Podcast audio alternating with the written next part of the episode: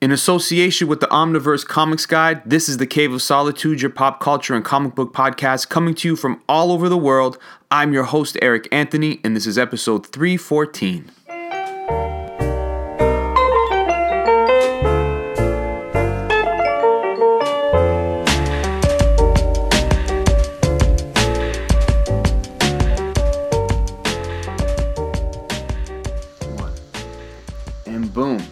Daniel Freedman, welcome to the Cave of Solitude. Thank you so much for joining us joining us this week. How are you? Good, good. Thank you for having me.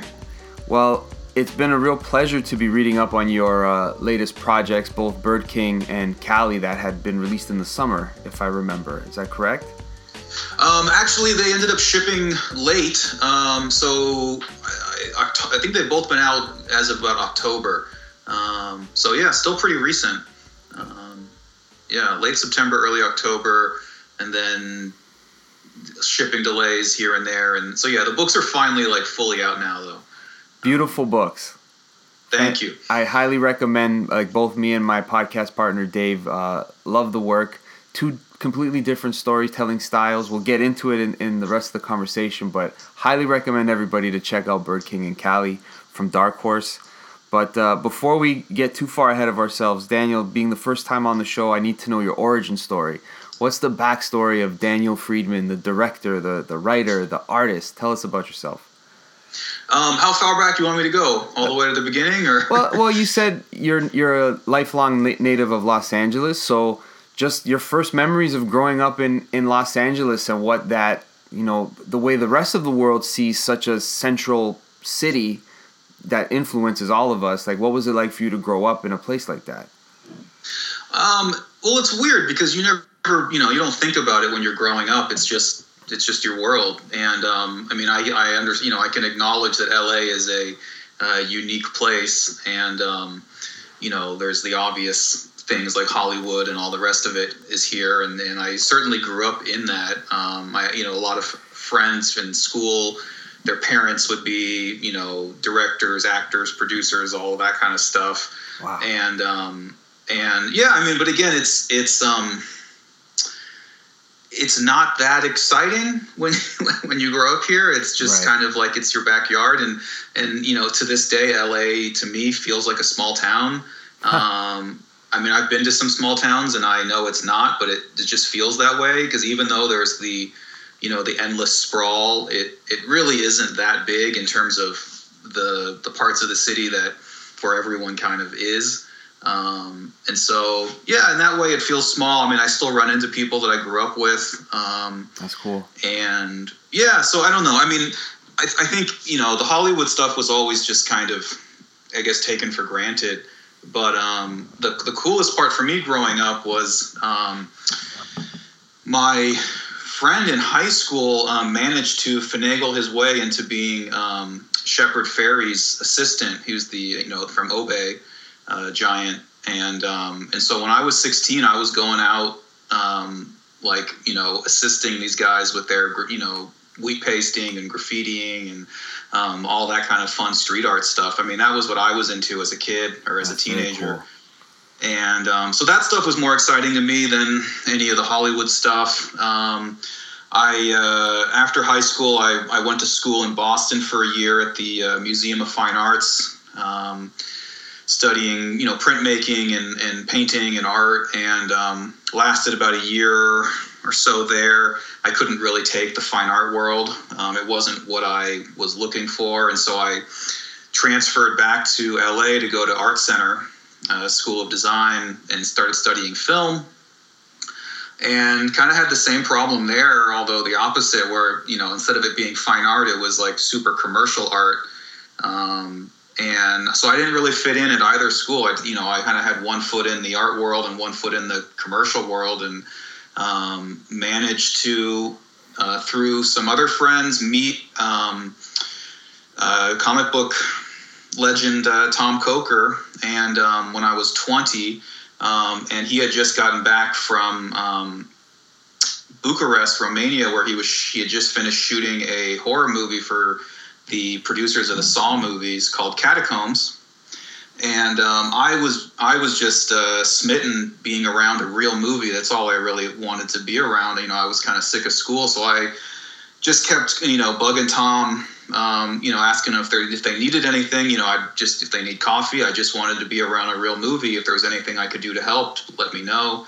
And um, after a few weeks, you know, they were starting editing and they had some deadlines coming up and asked if I knew how to edit. And I said, yeah, of course and I had never edited anything in my life.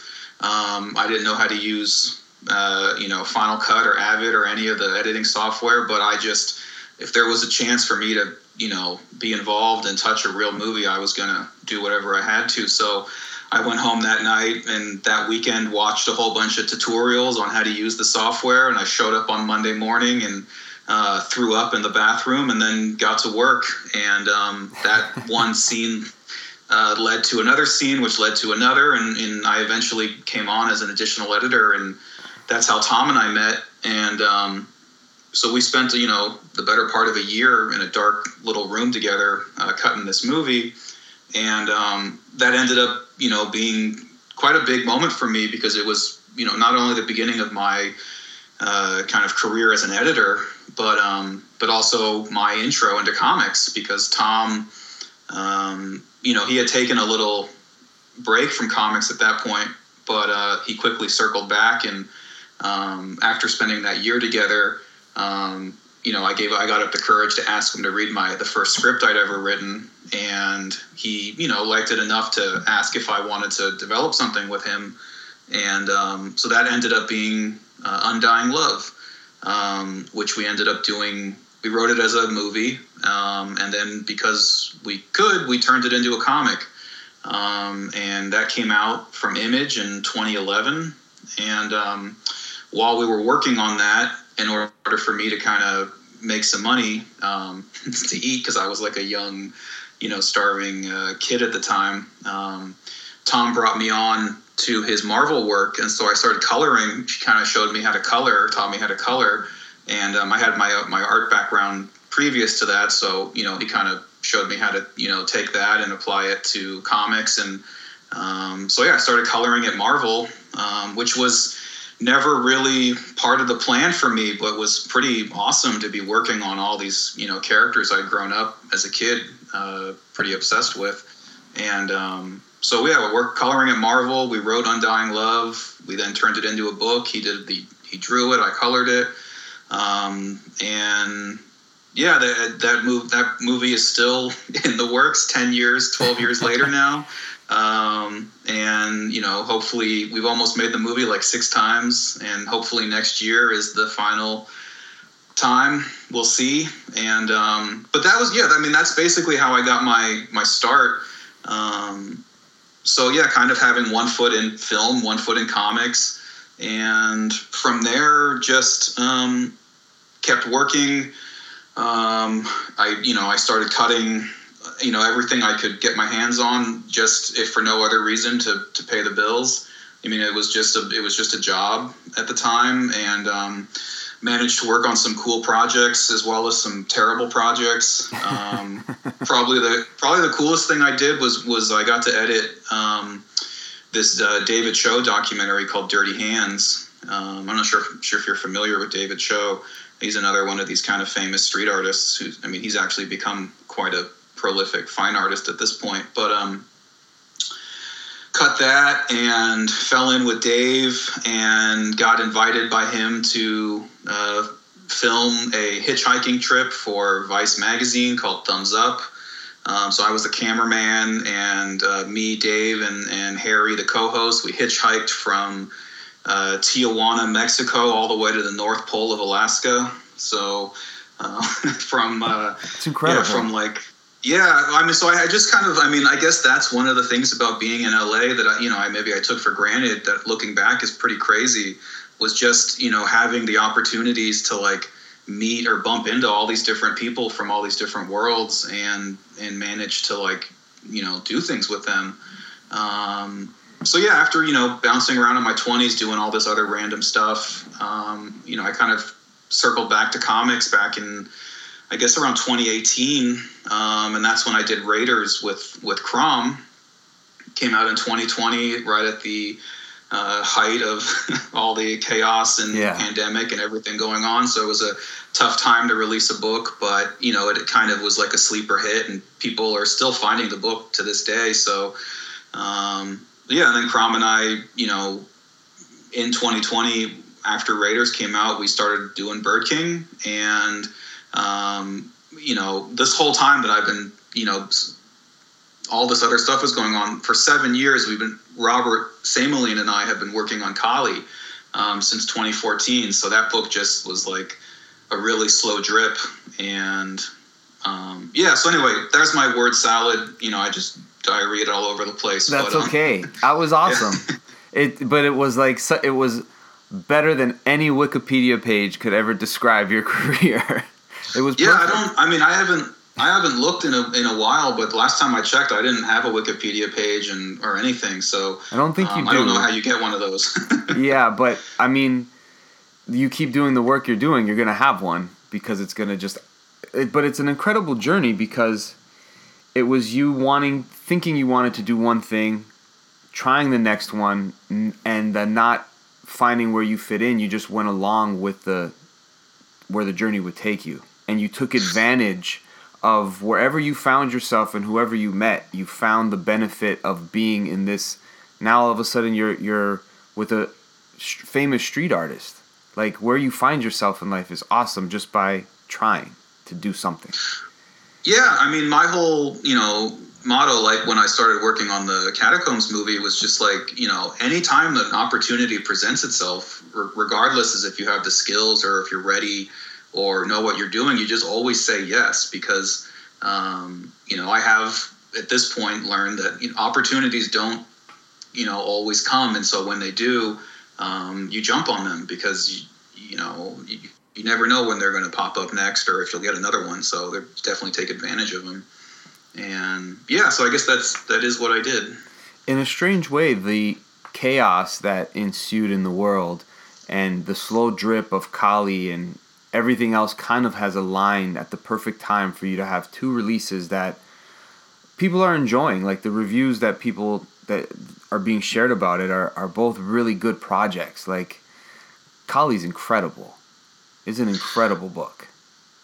Yeah, I, I agree. I mean, if for no other reason than than I just think Robert is um, brilliant, and uh, I feel so honored to you know having gotten to work with him and and um, done this book together because he's yeah he's just amazing. So um, getting like I don't want to jump ahead to Kali, but having worked, we're gonna get there because I have questions about it. But having worked in fine art or studied fine art and then going to the complete opposite, what did you, what did having those two extremes at the beginning help you later on with? Did it? Did you see those things come to play? It's like ah, I'm happy that I was exposed to that, even though I didn't like it. It's given me an advantage. Did that happen?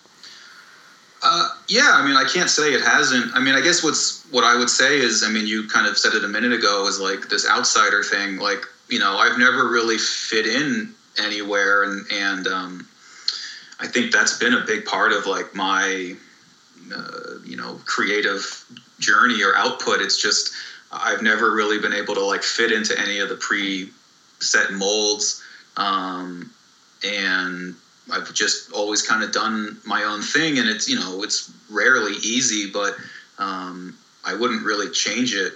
So, I mean, the way that I you know do my books is kind of unlike other from what I hear how other people do their books. Like I, you know, I'll I'll connect with an artist and we'll just produce the whole book or the majority of the book just between the two of us, and then um, we'll kind of you know take that out and find a home for it. But I don't um, I don't like the asking for permission. Um, you know, and again, I think because I've had such a hard time fitting into any of those molds, or you know the way you're kind of you know quote supposed to do things, um, it's pushed me to just do things you know however I can my own way to get them done, and you know sometimes it takes years like you know Kali's taken seven years this undying love movies going on 12 years but um but you know it just stuff takes as long as it takes i guess um but I mean, back to your question about you know art, fine art versus commercial art. Like,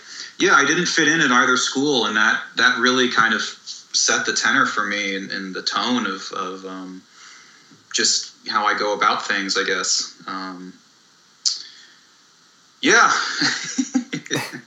but it's it, weird to look back on all of it, you know, and think about it. Um, which isn't. I guess I don't do it very often. I just I try to keep barreling forward yeah sometimes it's it's the things that you didn't like the things you didn't like but you learned something about somehow be, can can become useful just because you had that exposure at once upon a time so you got like that feel for it just enough to inform your taste in like a, a broader sense. Because in a way something like kali is it's like a blockbuster movie. It just doesn't stop. Like it just goes and you can't stop reading it. Like you you have to read it in one sitting. It's that type of book. But it also feels like fine art. I don't know how to explain that. It has both of those appeals. So i was wondering if that it's just in your sensibility now to combine the two to what you make. I mean it, yeah i mean it must be kind of built in um, i mean to talk about kali specifically um, I mean, I, I feel like Robert and I made Kali sort of, you know, in the face of like blockbuster movies. Um, you know, I, I I don't disagree that it like you know would or could make a great movie, but that was never something that we talked about or planned on. Like, you know, Tom and I very much wanted to make Undying Love into a movie, and we did the book um, because we couldn't get the movie made, and then the book ends up getting the movie made. Um, so it's just this kind of inside out process. But with Kali, I mean, Robert and I just set out to do what we thought was the coolest, you know, funnest, best story we could do. Um, and we didn't really have any other, uh, you know, goals outside of just doing the book. Um, I mean, I you know I think Robert is such a brilliant artist, and he has a similar kind of background, and you know he's totally self-taught.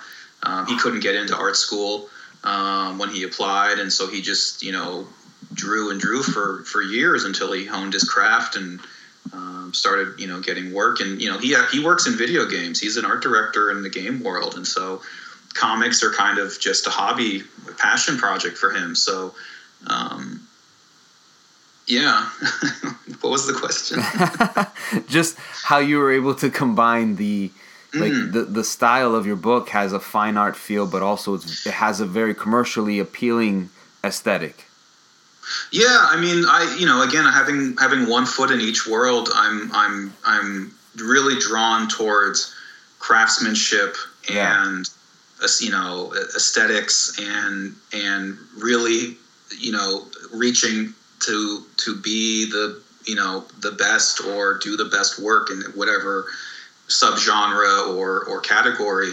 And I, you know, I think having the fine art background in terms of just being exposed to so much different art from from history and from all around the world while I was there, and um, you know, getting that that traditional art education and that that foundation, um, while you know, always really just wanting to make. Um, uh, you know, also being, I guess, being drawn towards like the opposite, which would be like, you know, what would be called, you know, the grindhouse or kind of trash cinema um, and all that kind of stuff. I mean, that's where Kali comes from for Robert and I is like, we both love all those like, you know, I don't even know if you could call them B movies. They're like C and D movies, like mostly from the 70s and 80s. You have all this drive-in stuff and this Euro trash, um, just you know, stuff that is has the the, it's the kind of movie where the poster that is so awesome. It has this like painted poster, and it's like right, right. you know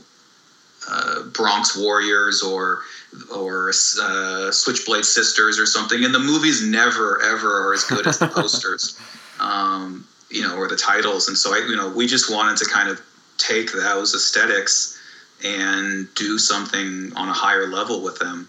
Um, that was kind of like the impetus for Kali. I mean, our touch points for Kali were like Sergio Leone and Russ Meyer.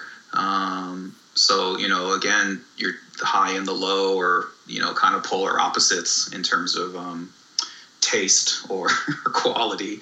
Um, and yeah, just just bringing it all together. I mean, not really being snobby or uh, you know, being able to combine like you know classical traditional art with with the trash, and and and find the the you know where those things meet. I guess. Yeah. Um, you guys did a great so, job.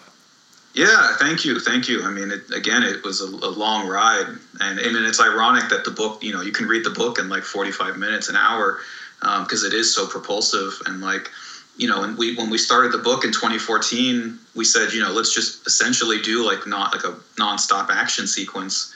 Yeah, um, that's exactly what it is. Yeah, and, you know, and then a year later, uh, Mad Max Fury Road came out, and it was kind of validating to see that that would work.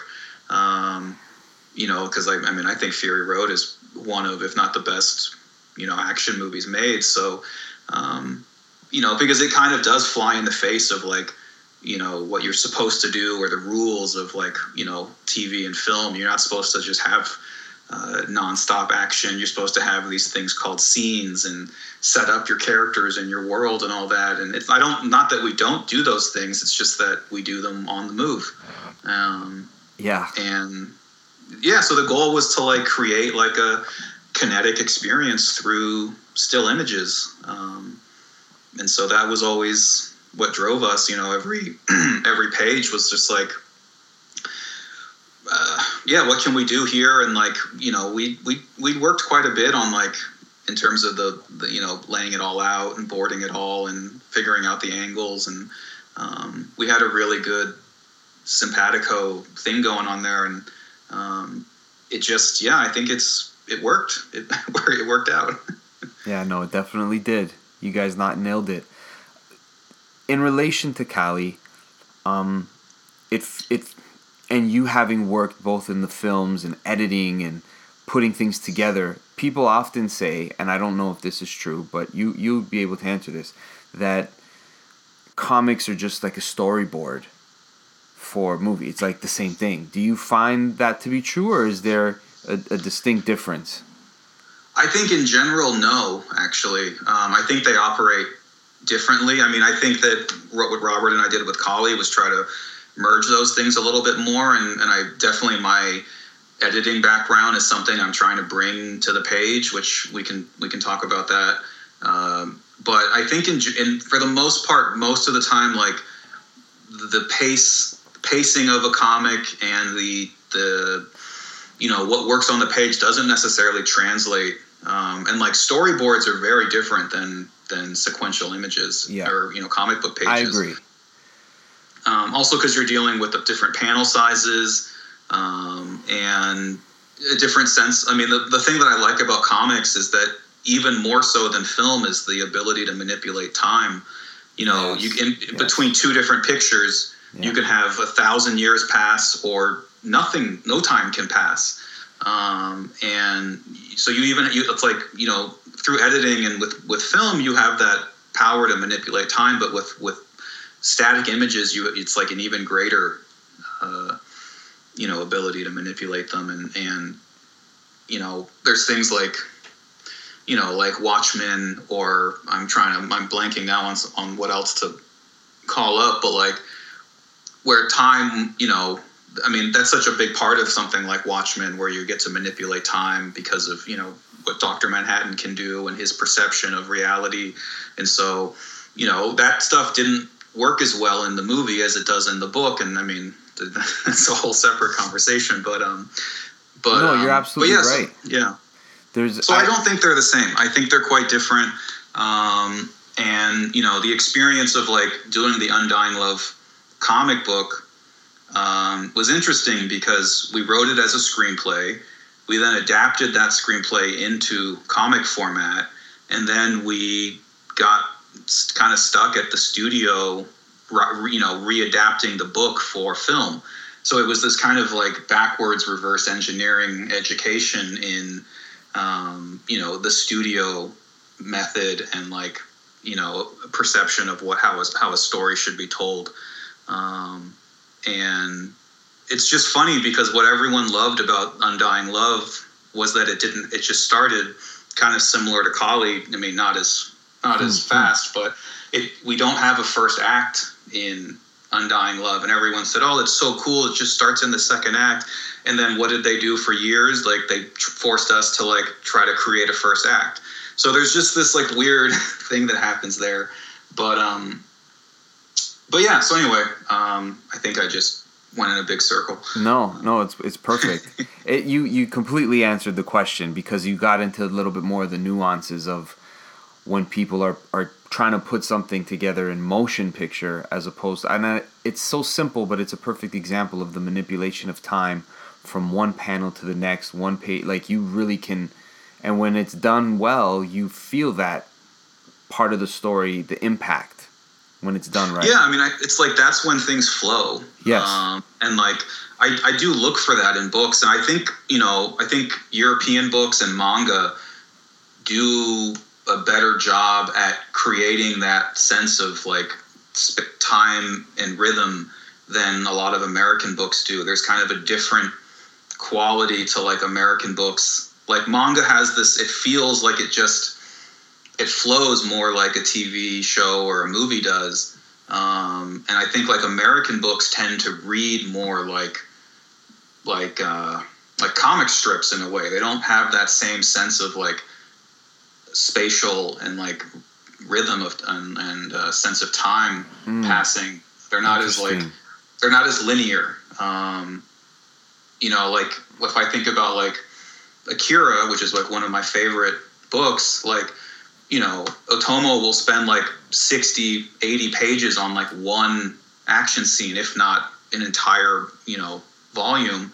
But if you look at, I think when you look at a lot of American books, like you know the fight scene will be broken down into like two three four pages there'll, there'll be kind of a lot of big splashes but you don't see as much of the like in between actions um, you know it's more almost like a highlight reel of right. the action scene than being able to like get into the beat by beat of it and gotcha. so i think coming from you know editing i'm really attracted to like those little beats and those little moments and that's kind of where i find a lot of like the joy is like creating those little details and moments and creating that like connective tissue.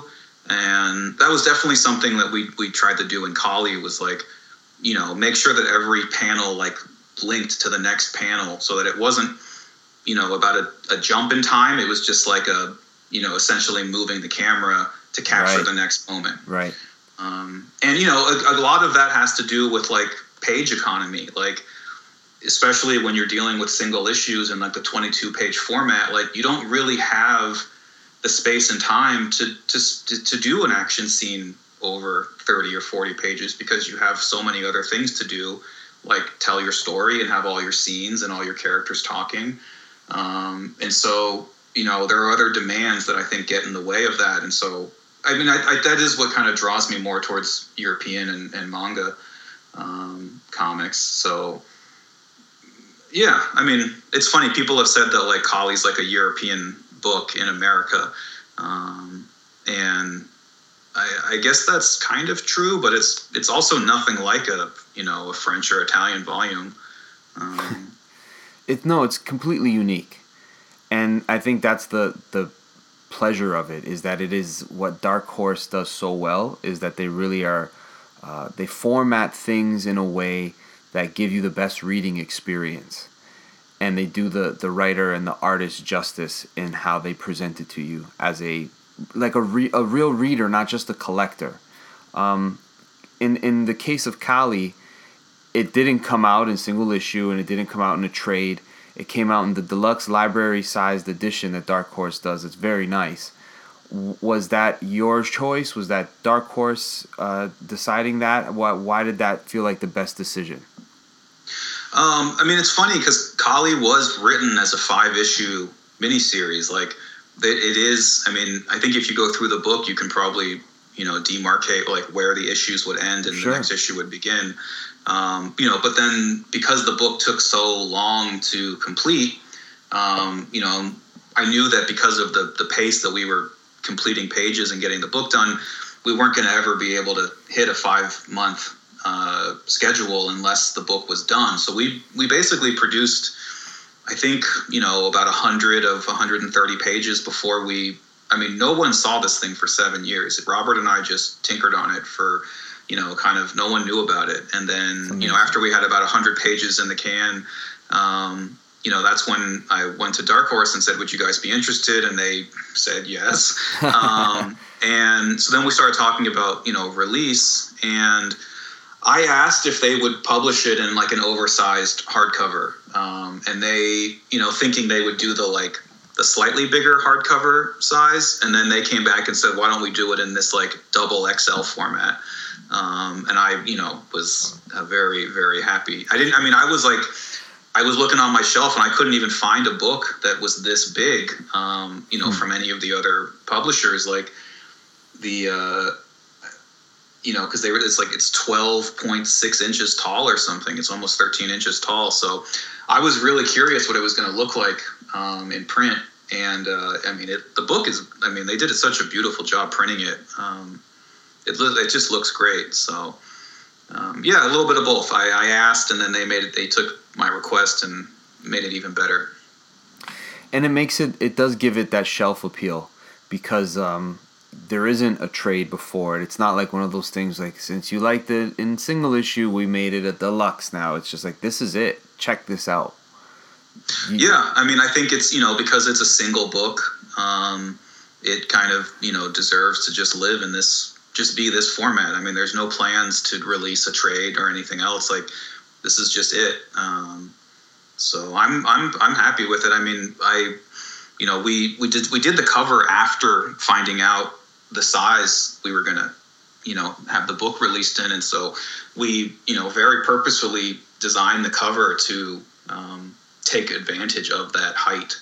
And um, you know, it just has the single image of Kali looking back over her shoulder and you know, I always like this idea that like you know she would be standing over everybody on the shelf. Yeah, um, that's what it feels I like. because she's such a force of nature. Um, yeah. And so I, you know, I like the idea that she would just kind of be towering on the shelf, um, and you, you know, you walk into the store and you see her from across the room. Um, yeah. So yeah, I mean, it's really, it's been really cool to walk into sh- to shops and like see all the different places the book is is put, and it always seems to kind of draw the eye. So yeah, I guess it worked. No, you did. A, you guys did a great job. Why, you know what we didn't do is give people the elevator pitch of the book. It's action, complete action. It's a revenge story, but tell us, you tell us what it is. Um, so I'm just going to go ahead and read the back of the book because otherwise I'll ramble for 15 minutes.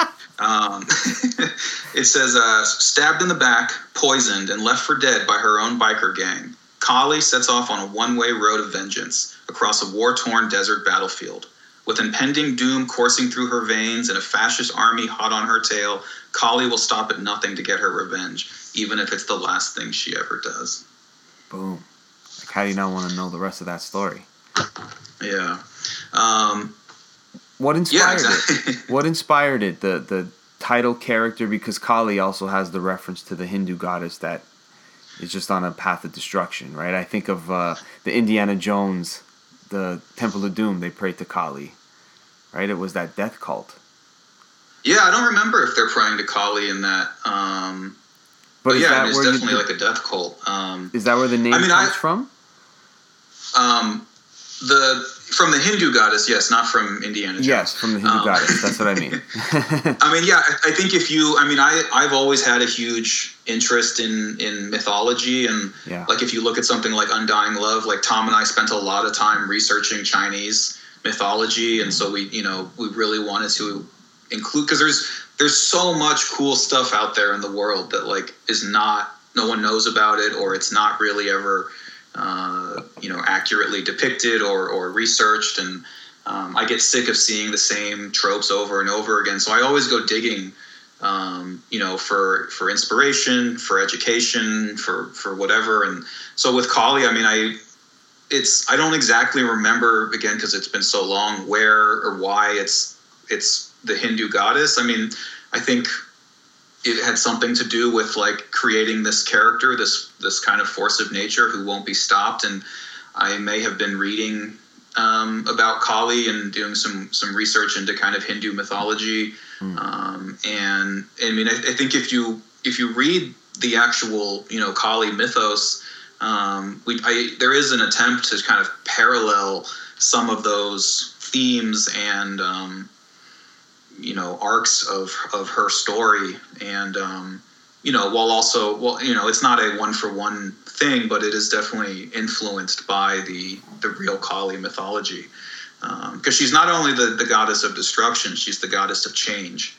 Um, you know it's not that necessarily she's the end of the world it's that she's going to destroy things so that there can be something else born. Um, and so she's she's very much like a kind of transitional figure in that way, um, transformative energy, and um, and so yeah, taking that, combining that with um, you know all of that kind of fun B movie grindhouse uh, aesthetics, and you know wanting to create this you know one large you know action sequence, um, all that stuff just kind of you know.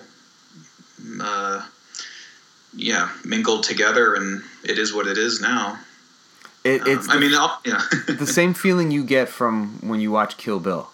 It's the same feeling when you start this this book. It's not the same type of story but it's that immediate like we're in this and it's not gonna stop. Yeah yeah i mean people have like you know other people will do the you know it's like this versus this thing and i've heard a lot of people say it's like kill bill meets mad max and um, you know, I'm definitely not unhappy about those comparisons. Okay, that's um, you good. You could do a lot worse. Mm, that's right.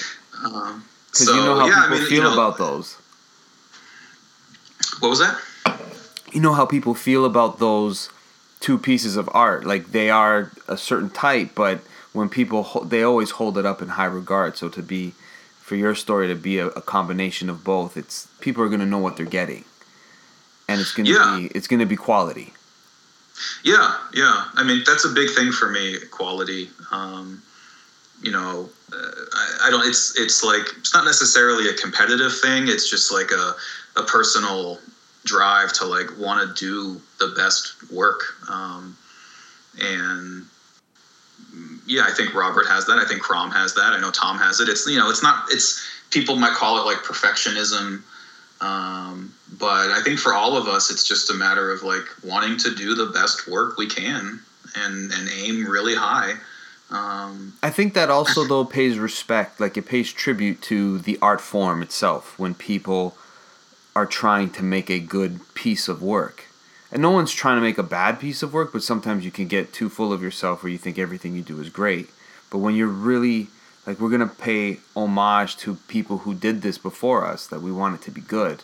I think that comes along with that sense of perfectionism, maybe. It's like tribute to the yeah. art itself. Like we got to do good work. Yeah, I mean, it's also I think you know has something to maybe do with that fine art experience of like yeah, being exposed to like you know so much of like what's considered the best art in history, mm. um, and and you know all of these amazing painters. And I mean, it's interesting with you know with with Tomm Crom and Robert. Um, you know, I've had long conversations with all of them about the, you know, traditional art that they're attracted to. Um, you know, so much so that like, like Tomm Coker, one of his favorite painters is John Singer Sargent, and that's why we named the hero of Undying Love John Sargent. This is after John Singer, and um, and so yeah, having this like awareness and education and appreciation for like you know all of these amazing painters and sculptors and, and artists throughout time. I think it just it, it sets the bar high for for us because we're you know we want to try to you know get as close to those guys as we can um, or at least aim for that. Um, and so yeah i guess it's we set a high bar for ourselves.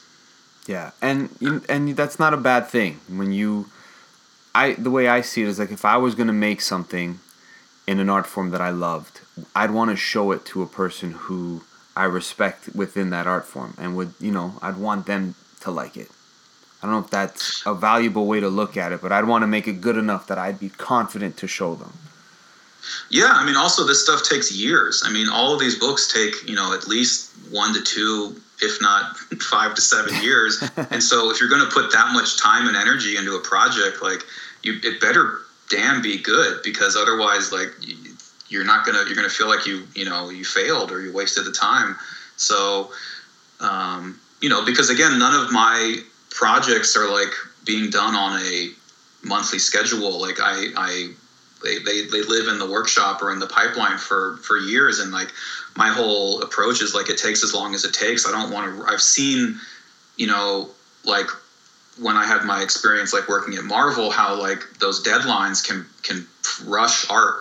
And then because the art's being rushed it's not as good as it could be. And the book gets printed and then that lives forever. And that's you know it can be like a stain on you if you're if you produce work that isn't of you know uh, high enough quality or, or what you want it to be.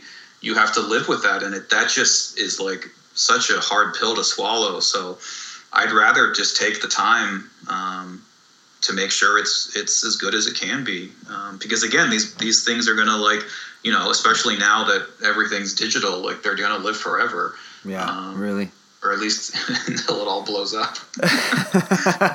But um but you know but all the other art is is still around for the yeah. past couple hundred years. So if if you're gonna participate in that you might as well try to make something that's worth yeah.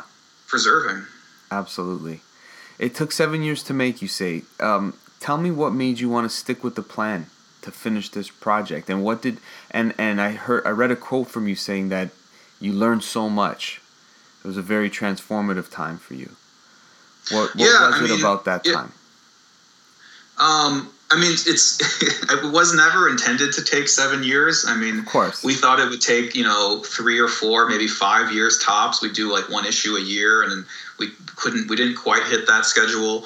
Um, and so, I mean, what kept me going, like you know, every couple of months I get a couple pages from Robert, and I would just just the art. I mean, it was just seeing the art. It was just the the best thing in the world. I mean, you know seeing these these pages come in one or two at a time, three pages, um, and just seeing the story like inch forward. You know, it's like two three pages is like you know a minute in the world of Kali, but it just it was just getting to to to work with Robert to see this art to be a part of it and to like you know it wasn't it was like I never felt like it was about me. I was always just so so stoked to be working with Robert because I just love his his work so much. So that's what kept me going. It was like, you know, I just had to kind of be this cheerleader who who kept Robert kept go, kept him going um, while he had you know a million other things going on in his his life. So um, it's just I just from the very first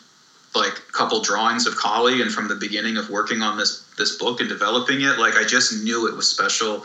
I knew it was going to be eh, something different, and um, so that's what kept me going. Was like I just knew it was was special. I mean, it's special to me. It's special to Robert, and I think you know we managed to actually like create a pretty special piece. You know, um, it's definitely different, um, and uh, yeah, I'm just so you know grateful in that way to have been able to do it, even if it did take this long. Yeah, highly rec- highest recommendation. My podcast partner Dave gave it a five star rating on his review page, and he doesn't do that for many books. So that's that. I mean, we're not a professional review site, but you know, people who have uh, that. Well, here I'll tell you this. I'll tell you this: the one, you know, quote professional review site that I read a review on, like I've, the I've, the book has gotten like pretty glowing reviews from like everyone, except I did see one of these, you know, more mainstream sites that was like the only people that gave it a negative review, and I could tell it was kind of BS because they kept referring to Robert as the writer and me as the artist, and so that told me they weren't even really paying that much attention. No, but um, it's it, I just thought that was uh, funny. Yeah, that's that's ridiculous. I mean, Robert's art in it, it's phenomenal. I'll be honest. I was looking forward to reading it, but I liked it more than I expected. Like it's it, it has that effect on you because you are immediately immersed in the world and the way that you I, I'm not I should have asked you before, but what were some of your uh, did you grow up reading comic books? Were you a lifelong comic book fan?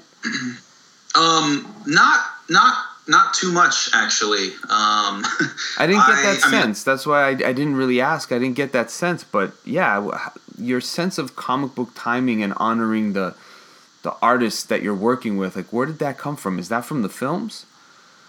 No, I think it's just from you know my. I've always had a uh, an appreciation and an interest in in art and in craftsmanship, and so I've always been drawn towards, you know, great painters, fantastic illustrators. You know, people like Bob Peak, um, I, and uh, Robert McGinnis. You know, I just it's like book covers, movie posters.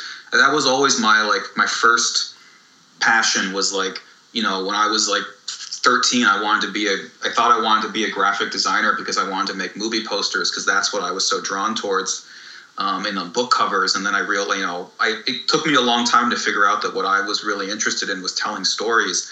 And when i was doing my own artwork in, in college and stuff like i was struggling so much to get what i wanted across to the viewer through a single image. And I realized that I had like these huge stories and I was trying to boil them down into these like single images.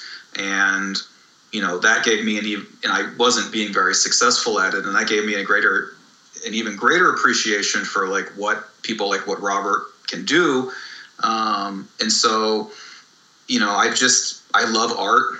Um, that's where and so again that's why I'm always like looking to work with the best artists I can um, and and create the best books I can um, because I am attracted to like the best art. I mean, I'm just really into art and the craftsmanship behind the artwork, um, yeah. even more so than like you know what it, what it, the context of it.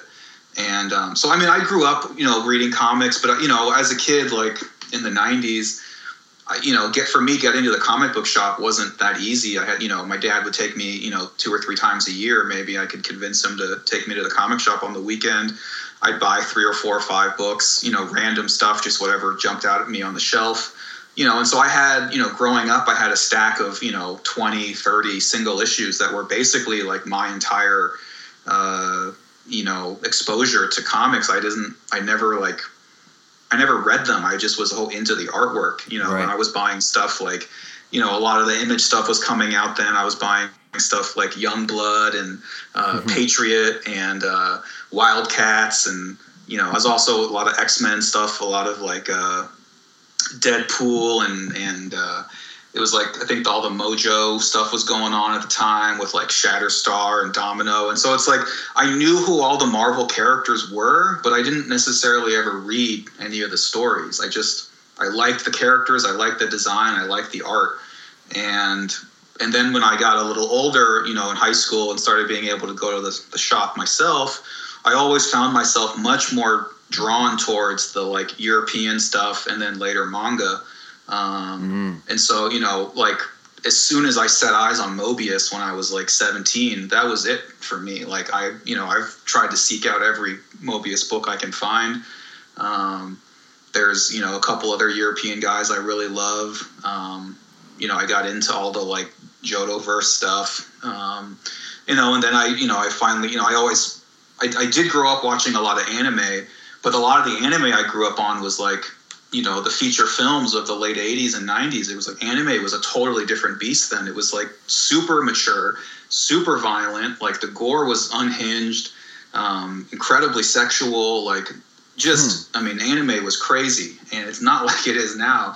And um, you know so that of course led me to akira which is the you know as far as i'm concerned the greatest animated movie we'll probably ever see. And then i eventually you know made my way to the manga and that's even better than the movie um, and so, yeah, I've always been like drawn towards art, and that's that pulled me towards European and manga, and uh, so yeah, I didn't, I don't really have like a traditional comic. Um, you've been comic book adjacent, but you've never been completely immersed in well, the world. I've never been like a superhero guy, I guess. Like I've never been a big two guy. Um, I mean, to this day, the majority of Big Two stuff I've read is, you know, all written by Frank Miller or Alan Moore or a couple Grant Morrison titles. Which, but even the Grant Morrison stuff I read is his like non, you know, not DC stuff. It's his like creator-owned stuff. Um, and so I don't know. I just kind of like, you know, I grew up watching the X Men cartoon, but I never really read the X Men comic. I just, I never knew where to get on my interest was never in the words or the stories. It was always the images mm-hmm. and and the art.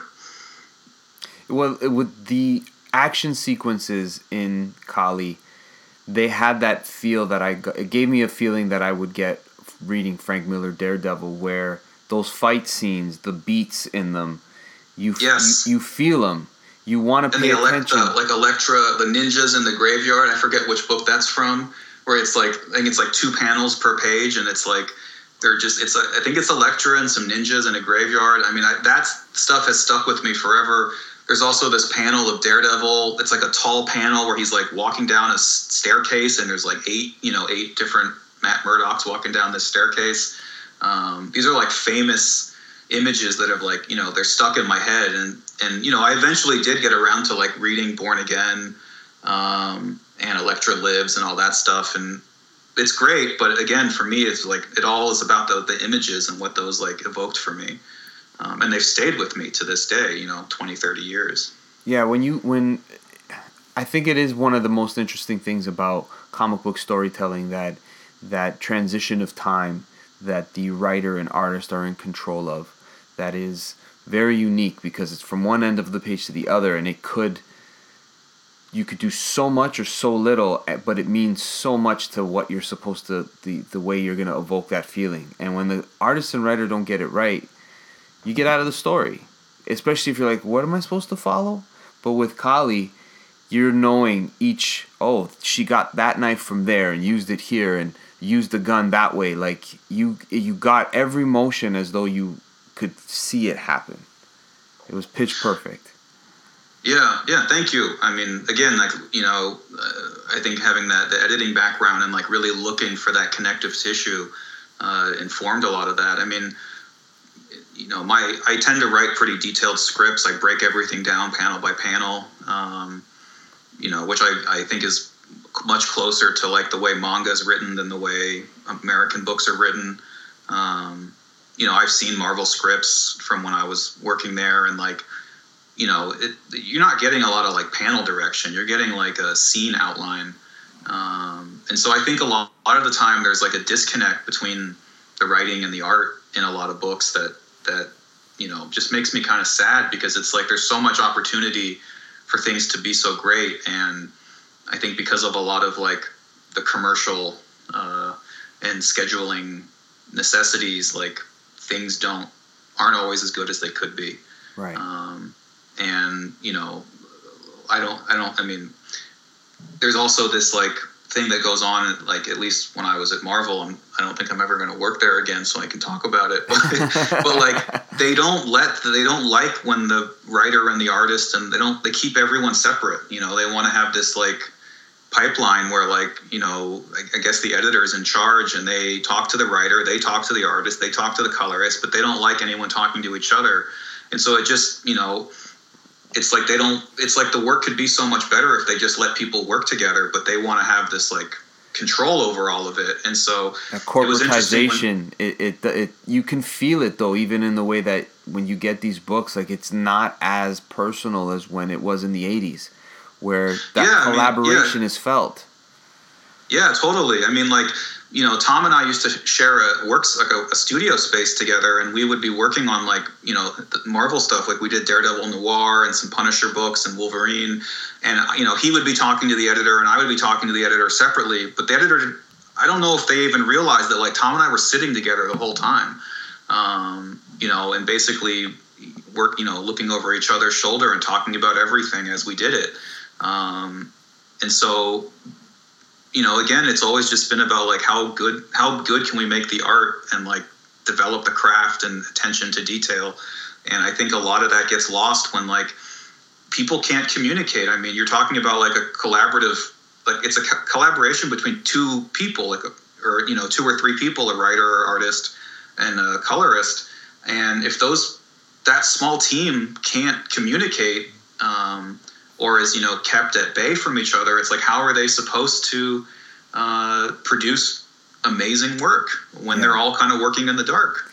Yeah, and and you you get a sense now too, like it really is so much more of a pipeline because of the success of the movies and and the reach that those have, where everything is just now feeding into this thing where you're not quite as surprised by the creative choices and directions. You just kind of see them coming. It's like okay, so this is what they're gonna do in the movies because this collection is coming out. Like they, it there's never that sense of reader first. It's the whole corporate thing has to. Yeah, well, I mean, you know, I think as soon as Disney bought Marvel and and uh, Star Wars, like they commodified it. I mean, it lost like not to say that there aren't some good Star Wars and good Mar- MCU stuff, but like all in all, at least from from where I'm sitting, it's like a lot of it feels more like a product than than than it does like art or soulful or you know personal to anybody. It just um, it's like you got to just keep pumping out, pumping it out. Yeah. Um,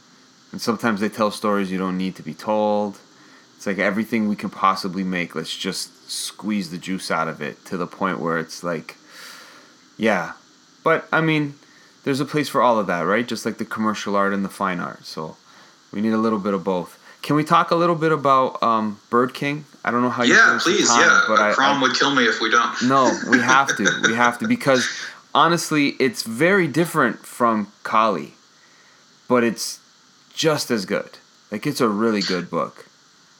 Well done. Um, thank you, thank you. Yeah, and that's uh, Bird King's just volume one. There's a lot more to come. So that's um, exciting. totally, totally different kind of story. I mean, it's interesting because they're you know they're written seven years apart, and I probably wrote five, six, seven other things in between.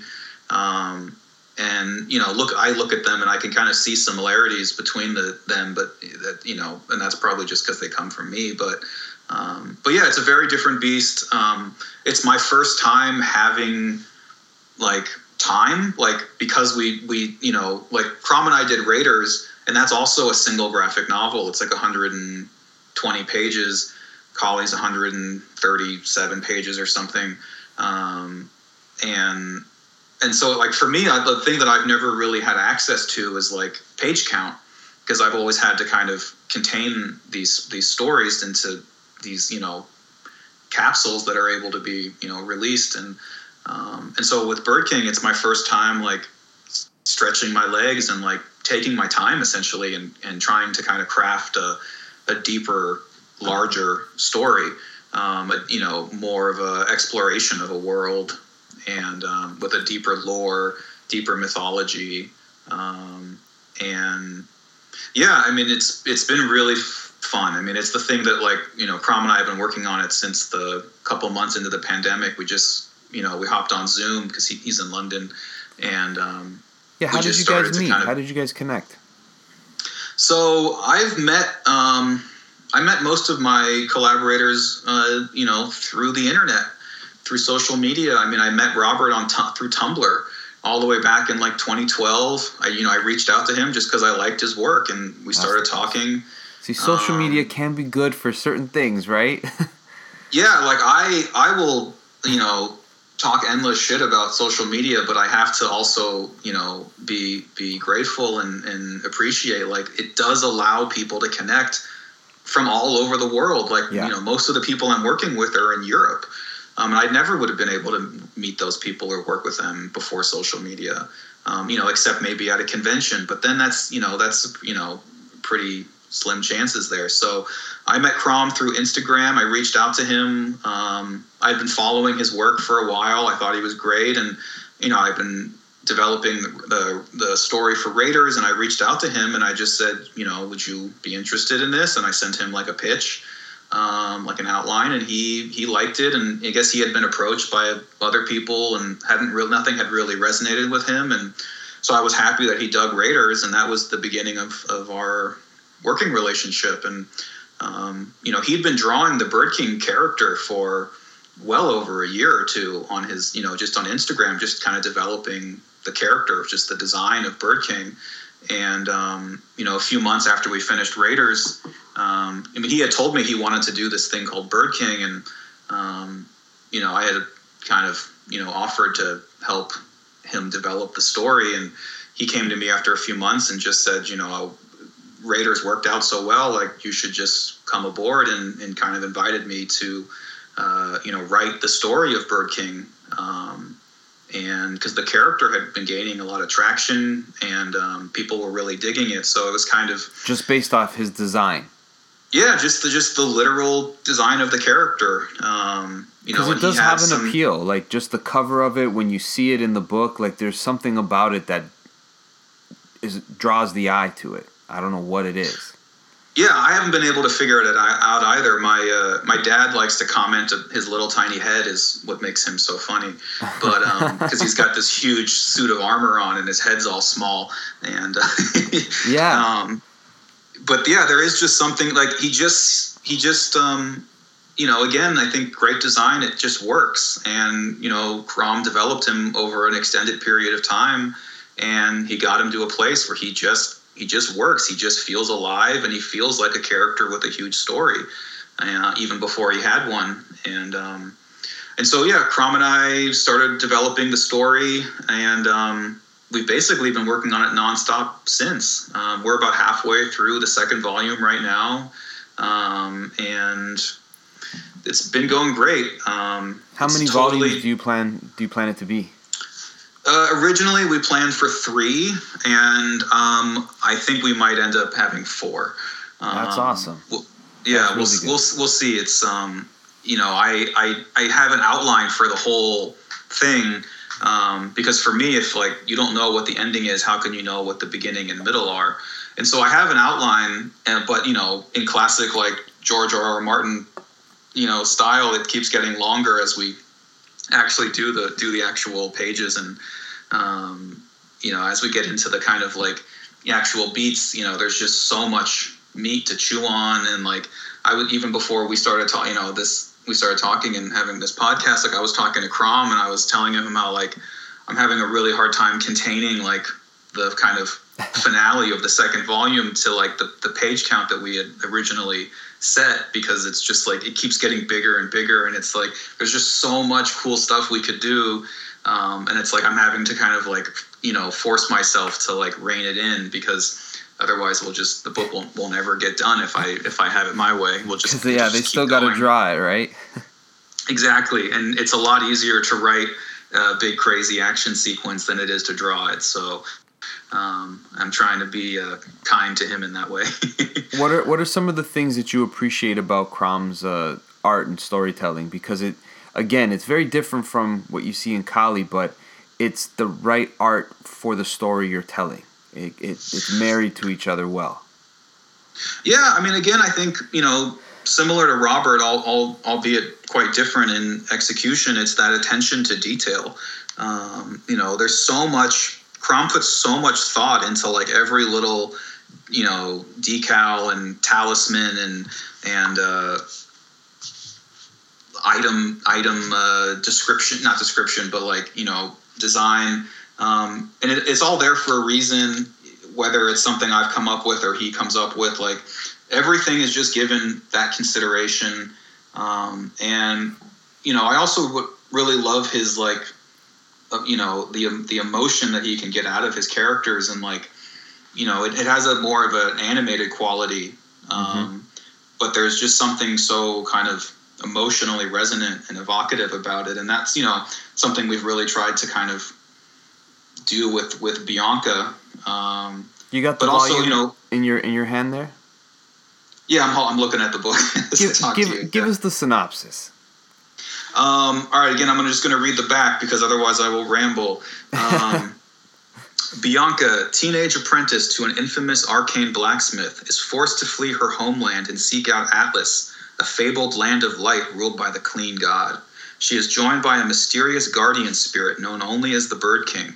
Together, they will have to overcome dozens of enemies to reach Atlas, and along the way, unravel the mystery of the Bird King and their ancestral connection. Yeah, it's a lot of fun. Um, Yeah, What um, what was the mythology that helped ins- that what you were feeding into that inspired this? Was there any, or was it just an amalgamation of little this, little bit of that? Because it does have more of that. I don't know, Game of Thrones, Norse mythology sort of feel to it. Uh, yeah, totally. I mean, not not a Game of Thrones or, or even Norse mythology, but one of the things that uh, while we were doing Raiders, um, I had kind of I had grown up being a pretty big gamer, and then you know at some point stopped playing video games. I missed like I never had like the entire like uh, PS3 generation of games. Like I totally missed. And um, and Crom was shocked to find out I had never played uh, Dark Souls. And okay. so he was like, "You have to play Dark Souls."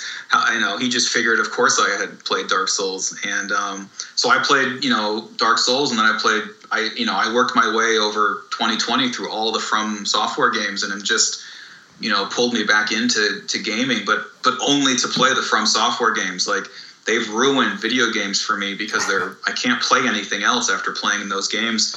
And again, it's that attention to detail and the like aesthetic depth and and um, there's just you know the thing that I that I've taken from those games um, is the idea of like environmental storytelling and trying to tell your story with your environments um, more than you know exposition or dialogue like letting the actual setting in the world tell you the story and let the images speak for themselves because um, that's you know while you play the game there's so much of the story is you know intued or uh, you know, up to the to the player to kind of, you know, uh, come up with their own their own uh, interpretation. And you know, of course, now you know, on YouTube, there's like all these like lore videos people do, and those help tremendously in understanding it all. But I didn't, you know, for my first couple games, I was just trying to figure out my own interpretation of these games because they they don't tell you much, um, but they do give you all the information. They just don't tell you anything,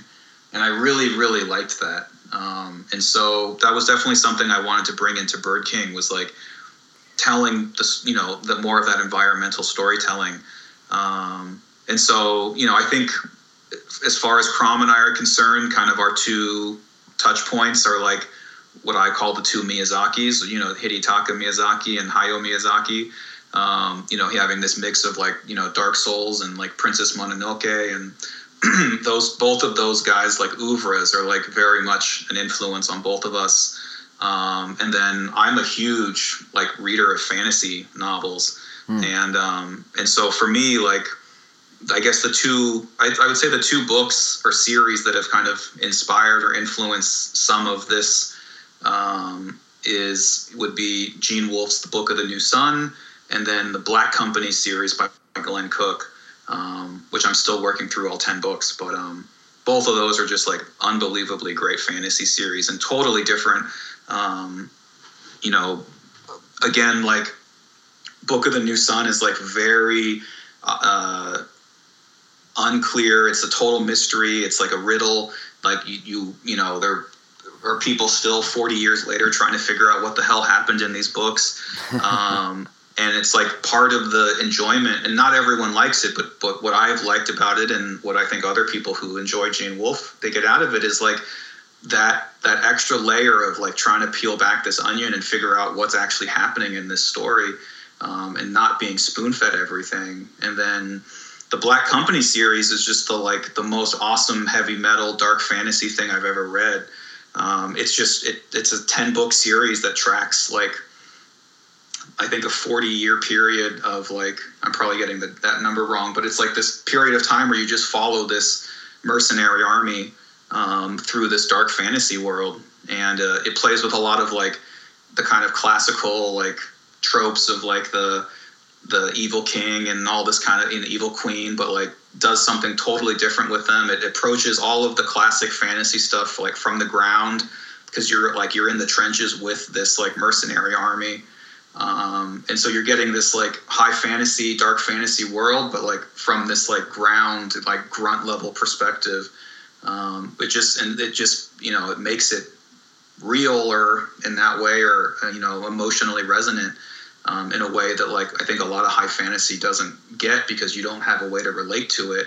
And so I know a lot of like actual like soldiers, military people like these books because it, they're kind of written in that that type of tone of like being on the ground. Um, and so, you know, the Miyazakis and those two authors have kind of, I think, are, are my kind of influences on, on the Bird King. So, um, a lot, a lot of different stuff. there's a simplicity to it, but there's, but there's a depth as well. Like there isn't an overabundance of characters, but you care about these characters quite quickly. Even even in, in Kali, the way that you know who you don't like very quickly, but it's earned. It's not just spoon fed to you, and it's hard to describe it unless you just go through the pages and and engage with these characters. You you gain a natural inkling towards Bianca, and you have a reverence for her master Thorner, right?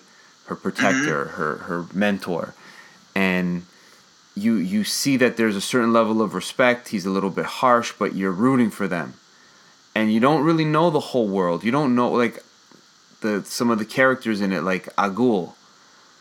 I don't know much about him. I'm hoping to learn more as the stories go on. Like I, I like that it was left on that cliffhanger to make me go like I, I want to know who who this guy is now. Now what? As yeah, charming as it yeah, was, right? Yeah. Sorry, go ahead. Yeah, I always told Crom like the goal of Volume One is to like just hook the reader, like just get them emotionally invested and get them like engaged with the story that they'll want to come back for the next volume. Um, so like, you know, I'm happy to hear that like, you know, people have connected with Bianca and Bird King and Thornir and the rest of the, the cast because I mean that was the intention was to like again find a way for the reader to like connect with these characters and relate to them um, and yeah and get them to care i mean getting getting a reader to care about a character is like kind of what the whole point of writing is I think um, so. I think sometimes, like today, I, and what I like about both stories. Sorry to cut you off. I just wanted to say this when you were speaking about those novels that you were referring to, that they don't spoon feed you, and like it feels a lot nowadays. There's there's always a message being spoon fed. Like it's it's nicer to read a book where it's a it's a revenge story. Like, what does this mean for you in your life? Eh, I'm not going to tell you why these are the fascists or why they're like. I'm not going to give you all of those details of what they stand for. Good guys, bad guys. Where do you, how do you relate? And it's more relatable that way. Like exactly. I mean, I I think that like, especially like with like with Kali, like you know, the machine is undefined on purpose I've seen some people be like, "Oh, I really want more. I want to know how they came to power and all this stuff." And it's like the whole idea is that like there needs to be that tension there and that space between the reader and the work so that they can like essentially project their own themselves into the story. And so like the machine is somewhat ambiguous as to like where it came from and what it is and that's on purpose because I want the reader to project what their interpretation of the machine is. What what do they see as like you know authoritarian and and and what is their own relationship with that? Because it's i'm not trying to tell you know people one thing or another you know politically or anything. I'm not interested in that. Like i want people to kind of think more about their own relationship to themselves and the world and these other forces. And so i you know i think there has to be that space. And again that uh, some of that probably comes from like or something i've identified like in the from software games is like that that that space, that ambiguity, um, you know, that where the where the reader or the player or, or the you know viewer gets to project themselves into the story and make it their own in that way. Yeah, um, and it's that's yeah, very I, much on purpose. Um, and I appreciate I have, that. Yeah. That's something I do because it's it's been lost. It feels like when you're reading. I, I grew up being a superhero fan. I love mm-hmm. Marvel and DC, but I I also love the other companies that create our own stuff. But now it's like I, anything that's being made today, people think like, well, you don't like modern comics. I do, but I like it when it's not from there anymore because mm-hmm. it's. I want that ambiguity. I want a story, like Lady Killers. Yeah. It's a wonderful comic. She's a murderer. I'm kind of rooting for her because the story is just a great experience. I don't want her. I don't like a murdering person but it's engaging with the story, and that's what we what people want, right? It's kind of been lost a little bit, well, a lot. Yeah, I mean, I'm always trying to create the books that I would want to read. Yes. Um, and so that you know, I'm I'm looking for great art, great action, a really cool world, and like you know something that I can emotionally you know relate to in some way or, or care about. Um, and yeah i mean i do think like you know across the board these days that stuff's getting harder and harder to find. Um, and so i have my own opinions about that kind of stuff. But but um, just in terms of like the quality of of writing these days and in all the different mediums i'm just kind of like why is it so hard? Why why is there so such little good writing? Um, uh, you know uh, Um, no, it's true though So, yeah. because things Yeah. have to have like a, a tag to it. You need it to fit under some sort of label. Whereas I, I don't feel Kali or even Bird King have other than an age of who should read or not read it. That's it because of the the content, like a rated R movie or a PG thirteen. But other than that, it's it has no slant. It's just kick ass females who are an awesome adventure. One's on a revenge mission, the other one's on a journey, perhaps revenge, all kinds of discovery.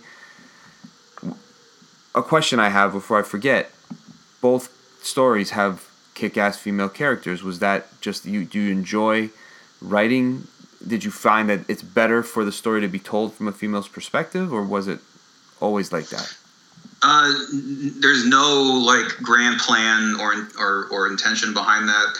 Um, like I said, between Kali and Bird King, I wrote five or six other things. Some of them had female protagonists, some had male. Um, it's just kind of what suits the story. Um, I mean, with Kali, you know, Robert likes to draw girls, and he's fantastic at drawing girls. So of Definitely. course, you know, Kali was going to be a woman, and and um, when Crom came to me with Bird King, he also had the Bianca character designed, and so you know he kind of brought me, um, you know, three or four characters. Um, and and so Bird King was always about Bird King and Bianca, and so I you know I had to take those two characters and those designs and work with those, and so you know it's not necessarily my uh, it wasn't like my choice or, or my intention to like you know create these only for these female characters. They just happened to turn out to be women um, or you know one's a woman and one's a girl. And um, so yeah i mean you know and i i treat my female characters the exact same way i treat my male characters i mean they're they're all people um, and they all have their own desires and issues and and so i don't really delineate between those two um, it's not it's not something that's like I'm doing on purpose or have some kind of uh, angle. Um, It doesn't feel just- like that for yeah. the record. Like when you read it, it's like you want these characters just who they are. Like they're just perfectly crafted. It makes sense in, in the case of you and Crom that he kind of had this idea being put together in his head already, and you came to kind of help shepherd it and help him put the pieces in place, and then you create it together. So it, it all seems very organic, but there are it, there are times where um, like someone like Greg Rucka, he's just very good at writing strong female leads. It's almost like I prefer him doing that. And maybe I didn't know if you had a penchant for just saying I like writing a strong female character. well, I mean, you know, Undying Love has. I mean, it's a it's a it's a duo, male female couple at the at the head, but it's essentially a, you know John Sargent's the hero, and in in Raiders it's about two brothers, and so you know of my those four books, two are about women and two are about men. So it's just um, again, it's just about the story and the character. Um, so yeah, it's I don't I don't set out with like I'm gonna write a strong female story or Right. this or that. It's just um, just kind of yeah, it develops organically and and I don't know. The story tells you or the character tells you who they are in a way. Um, Right. I agree. I, and it feels that way when you read it. Uh, Thorner or Thoner, Mhm. the Hammer of the North. Where did you where did you discover him? Was that Um, already So he was, he, yeah, Crom also. So Crom brought me Bird King, Bianca, Thornir, and um, he, we hadn't designed him yet, but the character of Agul, like he was the bad guy. got it? Um, he was the necromancer of the north, and so um, he kind of brought me those four. I believe it was those four characters, um, and he had sort of tried to kind of write. Uh, he started working on the Bird King comic, and um, I don't know. I guess he kind of hit a wall, and and um, you know that's when he kind of came to me, and we started talking about you know, and so I kind of took those characters and for the most part started from scratch on on them and, and the story and um, and kind of tried to build on what he had already was thinking and and and you know some of the backgrounds of them. And um, so yeah he he came to me with Thornir. And so I, yeah he kind of set me with these characters and then I had to figure out what the story was. Um, so yeah it's kind of you know every project is unique in that way. Um, like when I started working with Robert, the way I convinced him to like do a book because he's was always very adamant about like I can't do a comic, I don't have the time, it's not something I can commit to. He gets asked, you know, all the time from Oh. all different kinds of people, you know, really big writers, novelists, you know, comic book companies. They all everyone wants him to do something and he has to pass on everything because either it doesn't interest him or he doesn't have the time um, because it, you know he has a full time gig making video games, and, um, and I so really you know hope you guys collaborate again. What's- Sorry to cut you off, but I really hope. You Oh yeah, no, we well, yeah, again. we definitely are. I, Okay, we definitely good, are. good, We're good. working on something now that's going to be very, very cool. That's um, cool. That hopefully will get done within. I'm hoping this very, very like the next couple months because it's, it's kind of a shorter, much shorter project, and. Um, but um, what the way I kind of convinced him to do a book was I said, you know, you tell me what you want to draw, and I'll write a story, and it takes as long as it takes. Like we won't have a schedule, we won't have any, we won't worry about bringing it to anyone or showing it. To, we'll just do it. And you know, he said he wanted to draw girls on bikes, um, so that's that's where it all started. You know, with the whole kind of setting the tone, and then with Bird King, Crom came to me with the you know that the first couple characters and you know so every project is its own has its own unique beginning. Again it's the going back to the beginning of our conversation about like taking advantage of opportunities when they pop up. Like you know when when an artist says they want to draw something like that's what you write for them because that's you're going to get the best work out of them because that's what they want to actually be drawing um, as opposed to a job where they're doing something because they're being paid um, you know and whether or not they like it or they're happy to do it for the money it's still not you know where their heart is. Um, and so yeah always trying to hone in on like where the heart is what's the where's the passion what do you really want to do? Um, because that's going to again create the best work. So um, yeah every book has its own beginning. Um, sometimes it's you know it starts with me sometimes it starts with the artist and or, or you know some come commingling of the two. Yeah, well, the collaborations, it's it's just the right, both pairings.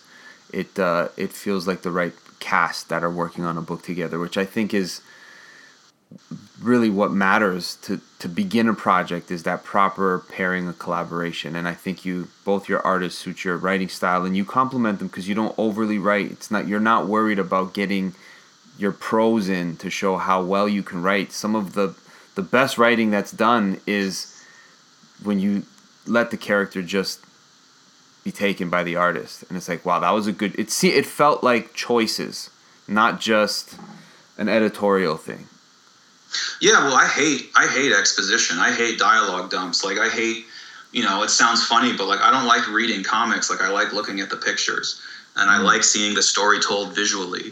Um, you know, and that comes again back to my editing and like film background. Like I'm interested in what Im- what what an image can tell you, and, and visual storytelling, and like the kinetic, you know, relationship between image and sound. And um, it's And funny so, because yeah, you're I like mean- an art director in a way. It's like you know what how that artist you, it's you give them the complete freedom to draw it because you trust them but you're you that editing background it's like you got that art director in you. It's like let it do this. Go this way and then it'll work. Yeah, well, I mean, I, I you know, and uh, not to take anything away from them because they're the ones creating the images, but like, you know, I have to have the vision for what it is, not just the story and the world and all of the kind of narrative stuff, but like, you know, when I write, I write the pictures, like I write the images, the sequential right. images right. because I'm interested in this in the storytelling, and so you know whether it's what, what whatever kind of shot it is or or the tissue between them, like that's yeah, and you know if I if I if I wanted to write more, I write a book, um, which I you know which I am I'm working on some prose, but like that's kind of a newer thing for me. I mean, when it comes to comics, like it's all about the pictures, and I want the pictures to tell as much of the story as they can. Like Kali used to have a lot more dialogue in it, and I just kept cutting it back and back and back because I was like, we don't need it. The pictures tell you everything. Like, um, and I'm not. I don't want to sit here and like tell the reader what to think or what something is. Like, I just want them to experience it. The only only reason i would have wanted more dialogue in it was because it would have taken me longer to read it Yeah. No. Yeah. That's that's, that's, the, the, only thing is like reason because I didn't want it to you end. on an image. Yeah. Yeah, that's the only reason. Yeah. But when when it wasn't there, and I'm like, man, I'm almost done this thing. I was like, but this is how it should be. Like not having words. You didn't need words there. That's well written. I agree. I agree. You didn't need the words. Um, you know, and something like Bird King does have a lot more words, but I'm also not, you know, you know, the whole idea is like within the story, Bianca doesn't know almost anything. Like she's been kept in the dark as to like everything around her. You know, as as Thornir's tried to protect her by keeping her kind of ignorant of the greater world, and so now she's setting out to you know explore this like dangerous and dark world, and she doesn't know what anything is, and she so she's learning as much as the reader's learning. Um, you know, step by step and discovering things. Um, you know, I would hate to like sit there in the beginning and like tell the reader everything about the world because then you just take all the mystery and all the life and all the energy out of it. Yeah, it's like when people say, "What's happening in the first act?" Like, well, who's that? And what's happening? Like, we don't know. We're gonna learn. That's the whole point of this journey. Is we're gonna go with the character and, and discover with them. And when they're scared, we'll be scared. Yeah, exactly. Um, in Bird King, chapter five, I have one more question for you, if that's okay. Mhm. There's a quote about magical weapons and magical makers. What's the la- last? What is your magical weapon, or what was the last magical weapon you added to your arsenal? Metaphorically, Um, of course. I mean, I guess metaphorically, it would be the the idea of environmental storytelling, and and you know, really leaning. I think with each of my my books, I've like leaned more into trusting in the experience of reading the book versus, or I should say, trusting in the experience of seeing the book versus reading it, and you know, gaining the confidence or the trust that like you know the reader is going to be able to uh, get in, engaged, invested, and and want to go on the ride. And you know, I think so much of the time we like second guess ourselves that people aren't, aren't going to be know what's going on or get lost, and so we you know will over explain or uh, try to tell the reader what to think or feel.